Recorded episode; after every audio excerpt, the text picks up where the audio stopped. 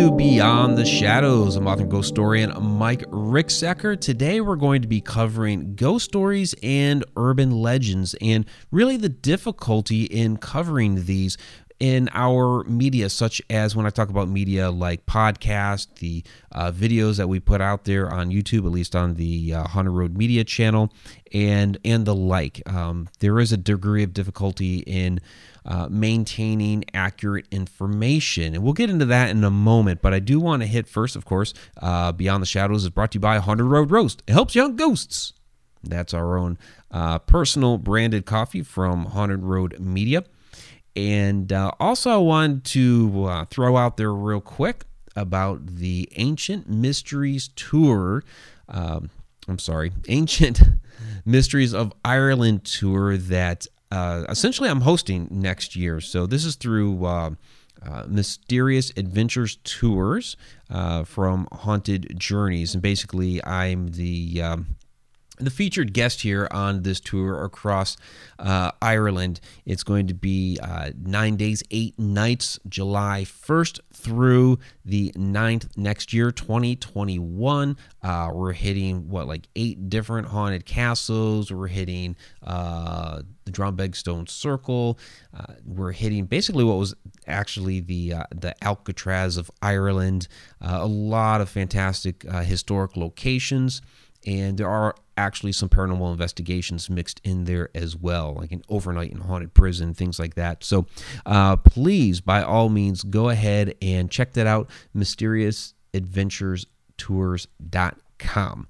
All right, covering haunted locations, ghost stories, urban legends. Now, these things are fun, but you do also want to properly honor those who truly lived there and honor their memory correctly. And I see this happen so often where there's a uh, like some sort of fantastic ghost story or legend associated with a particular haunted location and while the location may truly be haunted all people want to talk about is that particular legend or ghost story associated with the place which may or may not even be true and they're missing the whole point of the haunting that's there and they forget to actually uh, try to connect with who may really be there and just concentrate on the ghost story.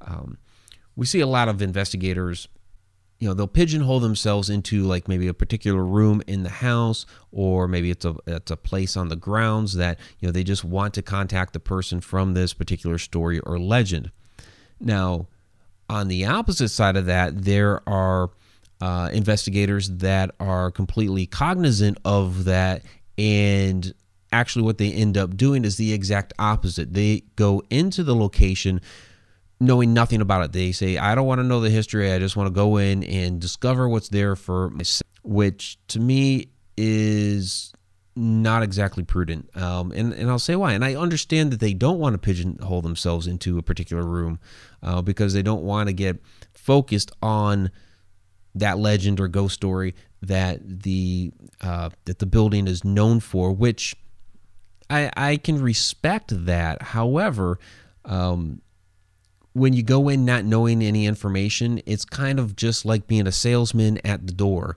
and you're you're walking around with whatever item you're trying to sell, whether it's insurance or cleaning supplies or you know water filters, meat, you know, whatever. You know, you're just a random salesman at a random door, and I be- I believe you should go in armed with information of the location so that you can try to contact somebody who's there. I mean, if you know some information about the person before going in, then you have a better chance of striking up a conversation with the particular person that may be there. Now, that said, if that's not getting you anywhere and that particular person isn't there, then of course move on and try other things.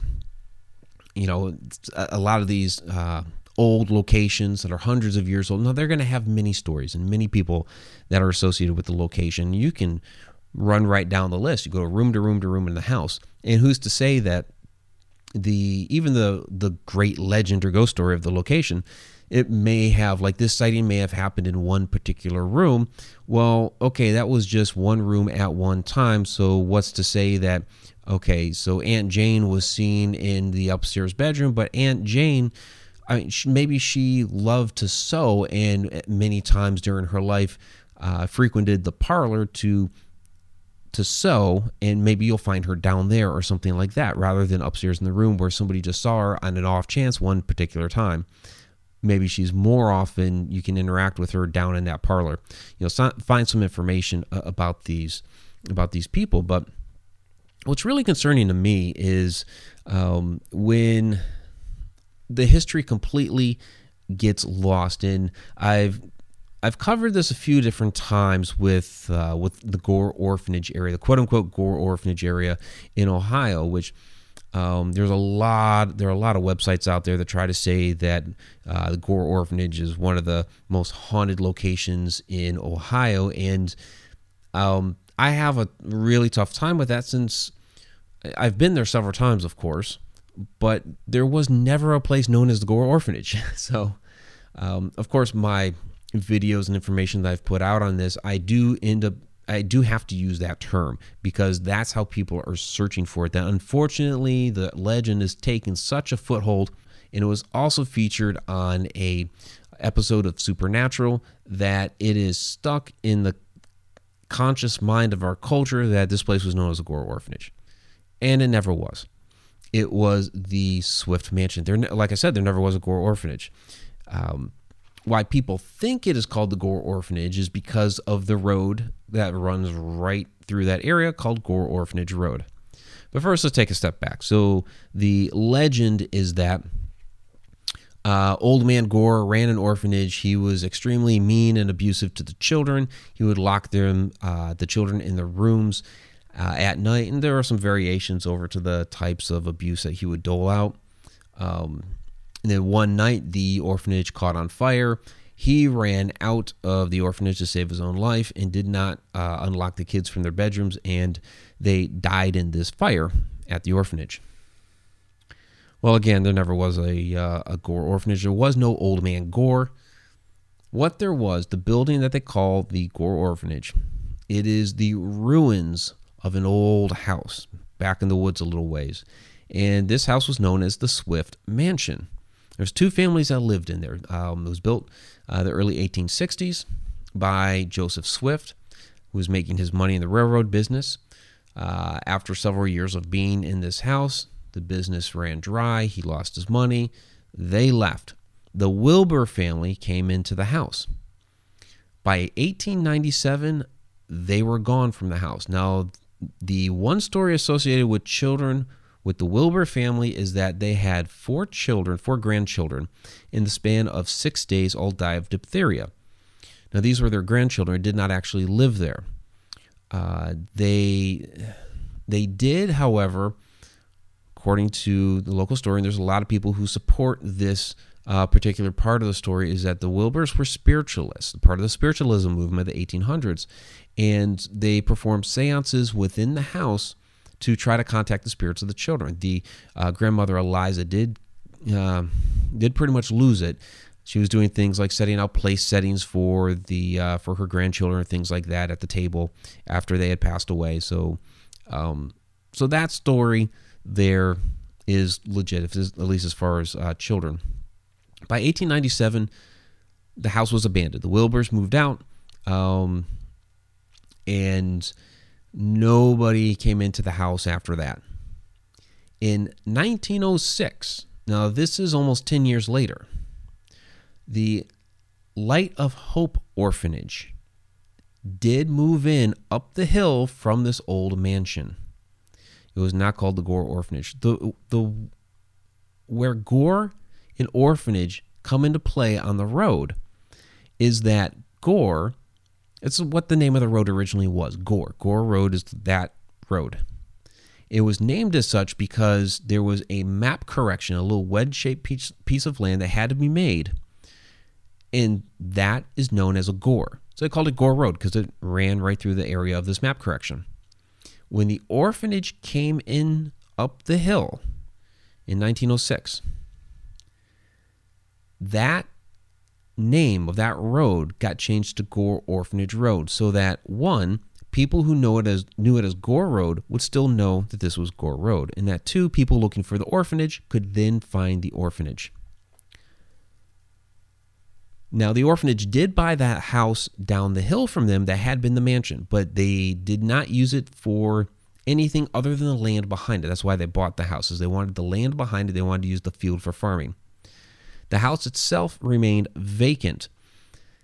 Now, I imagine children went in there and played from time to time and goofed around and all that because, you know, children being children. But it was never lived in again. They did not use it for a dormitory. The two dormitories, a children's dormitory and a boys' dormitory, were up the hill.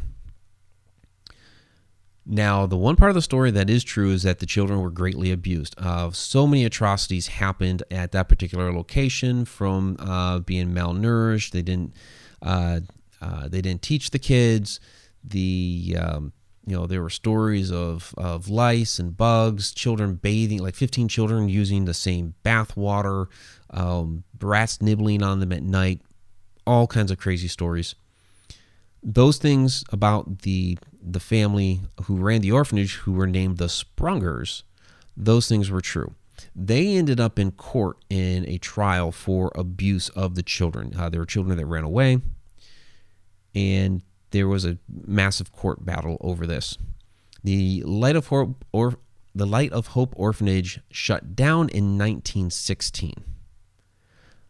The house down the road that everybody calls Gore Orphanage now, but was the Swift Mansion, was still standing there at that time in 1916.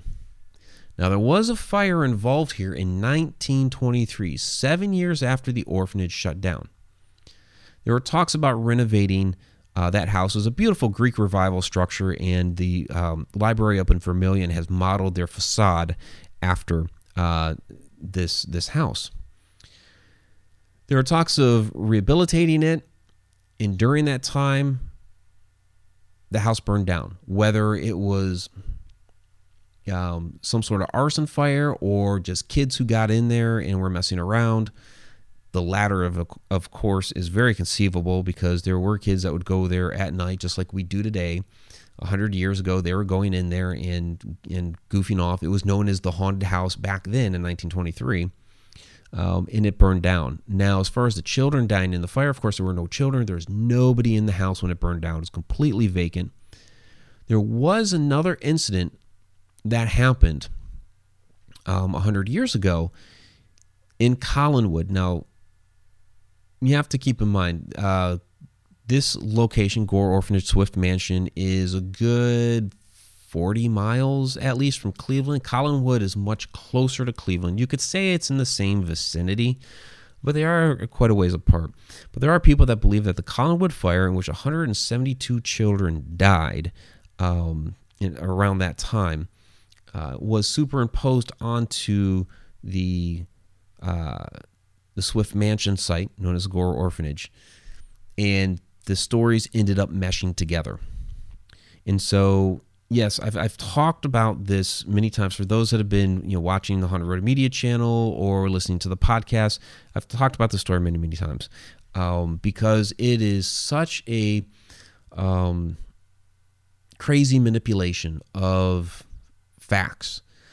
You know, there's like maybe two things within the story that are true that um, a fire did burn down the building and that the people who ran the orphanage were extremely abusive. And that's it. Everything else about the story is completely false. But yet, everybody remembers this as the Gore orphanage and the children dying. And then, of course, there's all kinds of crazy ghost stories and legends about, you know, children uh, being seen on fire in the woods and all this nutty stuff which just isn't true. But that's the legend that has taken life now. And everybody forgets the real tragedy that happened there. Um, there were. Um, there were real tragedies there that have been lost to time that actually should be remembered. Those kids that were abused, and then, you know, the four Wilbur children with the diphtheria um, that had passed, and nobody talks about them. It's you know, Supernatural comes out with a television show and exacerbates the um, uh, the legend. There was even a um, a movie, a terrible movie um, that was it must operated on an extremely low budget. Um, you know, basically talking about the uh, the Gore Orphanage, and they basically uh, the screenplay was the legend, although they did pay one small piece of homage to the real orphanage by in a dining room scene on the wall were the words written, uh, were the written words light and hope. It's like, really, guys? Okay. Um, but you see this in, in, a lot of cases where uh, you know the facts get lost and the legends are the pieces that are exacerbated. Now, if you're going to investigate a location like that, like Gore Orphanage, and you're going only armed with the legend, your experience there to try to pick up on paranormal activity um, is going to be greatly fogged. And what I mean is that um, you know people go there to try to contact burning children and ridiculous things like that. Now, and, and this is why they call it like one of the most haunted locations in Ohio but that's not there at all. In fact, it's not even really that haunted. I, have been there many, many times.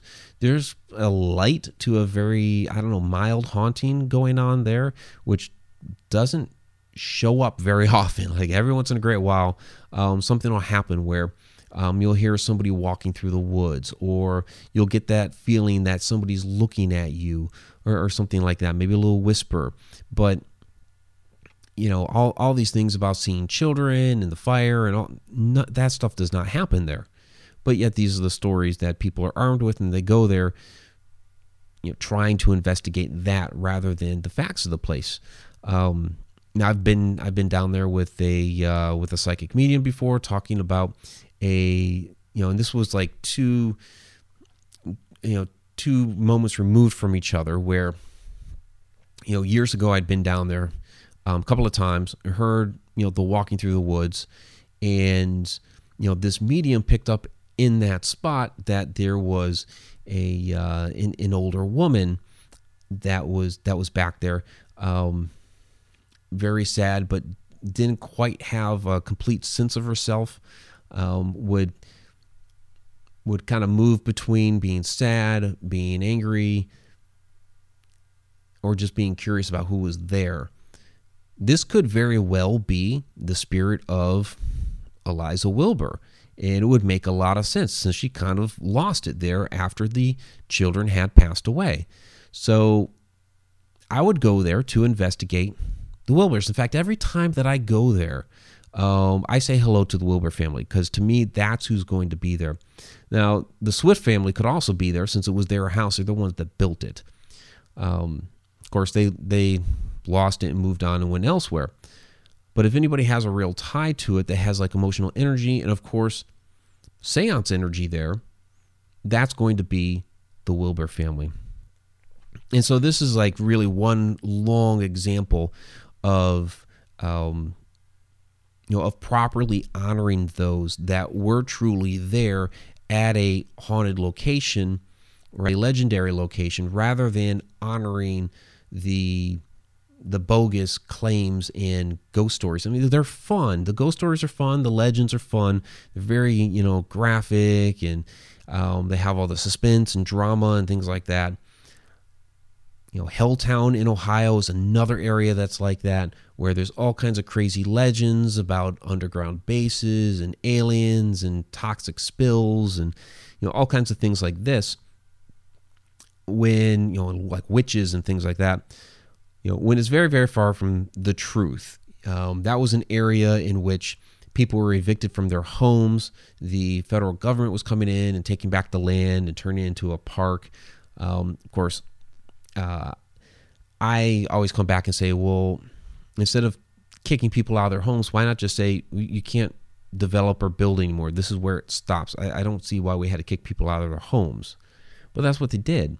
And so, as all these locations are being abandoned, it created this very creepy atmosphere. And so all these different, you know, crazy legends uh, started being proliferated. And then you have um, a Canadian production company create a um, a mockumentary, for lack of a better term.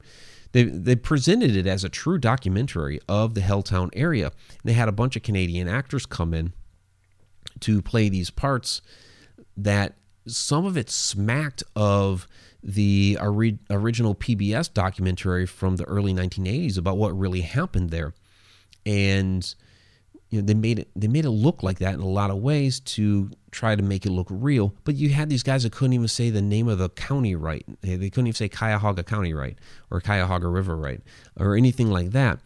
Um, it was um, or Cuyahoga Valley. Anything that was Cuyahoga, they were all mispronouncing it, which was ridiculous. So, uh, you know, you had these actors in there couldn't even pronounce things right, and acting like it was all you know all the legends and crazy things that happened there were real when it wasn't and it um, originally aired on destination america.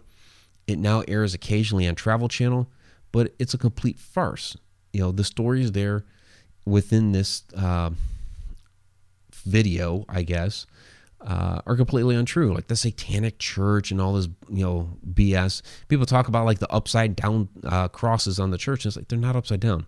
It's it's a design it's a gingerbread style uh, architecture that it doesn't really even look like an upside down cross. You have to really like I don't want to say squint, but you're really stretching it to say it's an upside down cross. It just happens to be the way the design is, and it's it's just not a cross.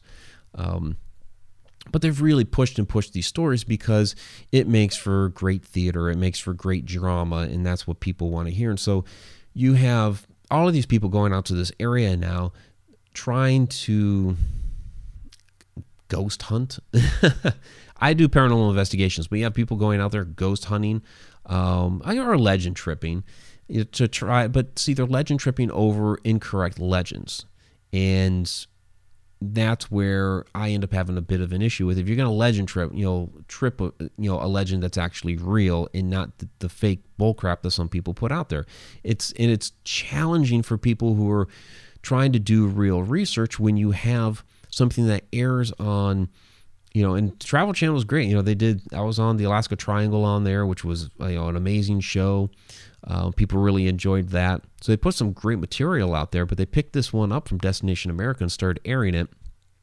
And it's just completely incorrect.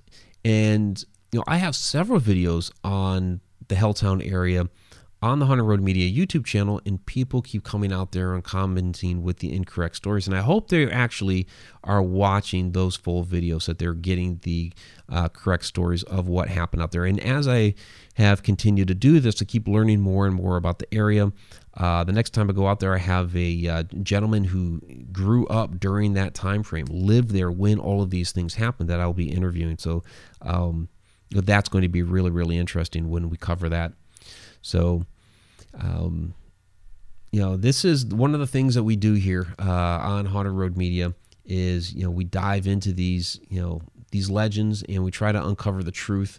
And again we try to honor those who have passed. This is this is supposed to be their story. And if we are incorrectly telling that story and for some of these like it's it was thrown way way the hell out there um, you know, let's say let's say you're a spirit. You know, you're a, you're a ghost hanging out at um, a, a, location in which you had lived. You know, for for decades, and it was very special to you. And you have some yahoos coming in there talking about all these ridiculous stories that aren't true about the location, or even maybe paint you as a bad guy. You're not going to be happy about that. You're going to be pretty upset. So I think it's uh, a, a, job of ours as paranormal investigators to make sure that uh, the truth is put out there and that when we go to these locations, we're honoring these people and not proliferating the garbage that's put out there. So there we go. Ghost stories and urban legends covering haunted locations here on Beyond the Shadows. So, again, Please check out our videos at the Haunted Road Media YouTube channel, also our live stream shows on Edge of the Rabbit Hole channel. Those are both uh, YouTube stations. And once again, please check out the Ancient Mysteries of Ireland tour with me coming up next year. You can check out uh, the itinerary for that at mysteriousAdventurestours.com. I'm Mike Ricksecker. Till next time.